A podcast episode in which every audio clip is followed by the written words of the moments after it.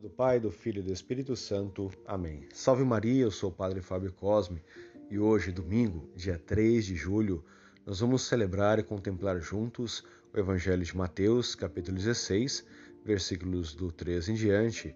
Hoje a igreja celebra a grande solenidade dos apóstolos São Pedro e São Paulo, que são chamados as colunas da igreja. Essa liturgia a igreja celebra unânime de modo junto a partir desde o século III une as duas celebrações, porque os dois são chamados as colunas da Igreja. Mestres inseparáveis da fé cristã e de grande inspiração para todos nós, simbolizam também a unidade do colégio apostólico. Como a gente sabe, São Pedro era natural de Betsaida, onde exercia a sua função de pescador. Jesus lhe chama, lhe instrui, lhe forma, né, justamente vai lhe dar a graça de se transformar em pescador de homens, como o Senhor mesmo lhe vai dizer. Ele vai lhe dar a graça de confirmar os irmãos na fé, porque São Pedro também é uma testemunha ocular ali da ressurreição de nosso Senhor, e sai como justamente um arauto do Evangelho a anunciar a todos que o Cristo está vivo, que o Senhor venceu a morte. São Paulo era Saulo de Tarso, Justamente era um perseguidor assíduo da igreja cristã. A caminho de Damasco se converte a encontrar Nosso Senhor. A partir do encontro com Cristo, como todo apóstolo e cada um de nós, a sua vida é transformada por completo. A sua vivacidade e o seu brilhantismo são postos de modo bem profundo ao serviço do Evangelho. Vemos e sabemos que São Paulo era um apaixonado por Cristo percorre o Mediterrâneo por completo para anunciar o evangelho da salvação, de modo especial aos pagãos. Né? Depois de ter sofrido grande perseguição, sido preso, ser açoitado, ter apanhado, é martirizado em Roma. São Pedro e São Paulo são martirizados por volta do ano 64 na perseguição do imperador. E assim plantam o início da igreja cristã naquelas terras, assim a gente pode dizer recordando a bela frase antiga também que o sangue dos mártires são semente de novos cristãos.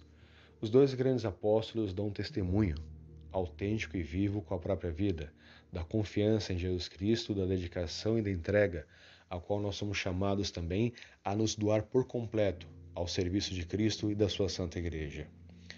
No Evangelho, nosso Senhor pergunta quem dizem as pessoas a respeito dele, quem é ele. Essa mesma pergunta podemos nós nos imaginar naquela situação.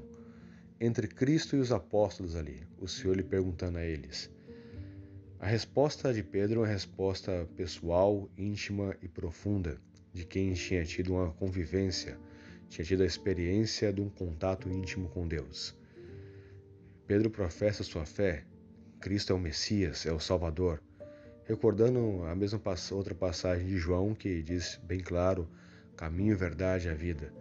Pedro fala a partir da experiência de um homem sábio que já tinha vivido e tinha tido as experiências de saber, a partir daquele momento, que não existiria outro caminho a não ser o próprio Cristo. Então estava disposto a dar a vida ao seu Senhor, a ir por completo atrás dele. Nosso Senhor vai justamente mostrar, dizer a Pedro que ele fala e professa essa fé não movido pela carne e pelo sangue, mas pelo Espírito. Isso nos chama a atenção para entender que toda vez que professamos a fé, que relacionamos algo relacionado de modo profundo assim à vida espiritual, é porque somos movidos pelo Espírito Santo. Só o Espírito Santo de Deus é capaz de nos impulsionar a um testemunho de fé profundo, público e autêntico. Nosso Senhor pergunta também a cada um de nós quem é Ele para nós. Você deve olhar para dentro de si, olhar sua vida ao, ao seu redor e ver se as pessoas justamente te compreendem assim, como um apóstolo de Jesus Cristo. Talvez a nossa vida seja por um momento como a de São Paulo antes da conversão, de Tarso, um perseguidor, uma pessoa com disposição a perseguir os cristãos, a destruir a igreja de Cristo. Infelizmente, muitos vivem assim. Mas aí o que faz falta é justamente um contato né, íntimo com Jesus, uma vida espiritual profunda, Aí se dá toda a renovação espiritual e a transformação. A partir daí se abandona a vida de pecado e se busca a vida da graça. E aqueles que têm esse encontro com Jesus saem como São Paulo, apaixonados pelo mundo, anunciando o evangelho da salvação. Sai como São Pedro, confirmando os irmãos na fé, evangelizando e querendo resgatar e salvar todos para Cristo. Então é o contato, é a convivência, a meditação da palavra, a reflexão do Evangelho, a vida de oração, a vida da graça que vai transformar o nosso interior, que vai nos fazer novas pessoas, novos cristãos, capazes de vencer qualquer tentação que seja para dar a vida por amor a Jesus. Quando não temos forças para isso, é um sinal que estamos atrelados ao pecado que falta em nós a força da graça, a ação do Espírito Santo. Assim como o Senhor fala a São Pedro, quem revelou isso não foi a carne, foi o Espírito. É o Espírito Santo que vai nos impulsionar a dar a vida por amor a Jesus. E esse mesmo Espírito Santo que devemos pedir a cada instante e pedir a intercessão dos dois grandes apóstolos, as colunas da igreja, para que nós também possamos confirmar os irmãos na fé, testemunhar a fé e levar os demais à salvação. São Paulo sai a pregar aos pagãos, aos gentios, para movê-los à conversão ao encontro pessoal com Jesus, o mesmo encontro que ele teve. E assim somos nós chamados também a renunciar à vida de pecado, à maldade, à iniquidade, à divisão, à perseguição, a tudo que possa nos afastar. Entender que temos pouco tempo para evangelizar e salvar as almas. Devemos levar conosco o lema de Santo Inácio de Loyola: ad majorem Dei gloriam, para maior honra e glória de Deus. Que os nossos atos decorram sempre para a glória de Deus e a salvação das almas, as nossas e as de nossos irmãos e irmãs. Que esses dois grandes apóstolos intercedam por nós. Rezemos hoje especialmente pelo Santo Padre, de modo especial né, na pessoa do Papa Francisco, justamente que possa ter a sabedoria, a força, a fé para confirmar os irmãos, para justamente ter a grande caridade de mover a Santa Igreja em meio a tantas batalhas, perseguições e conflitos.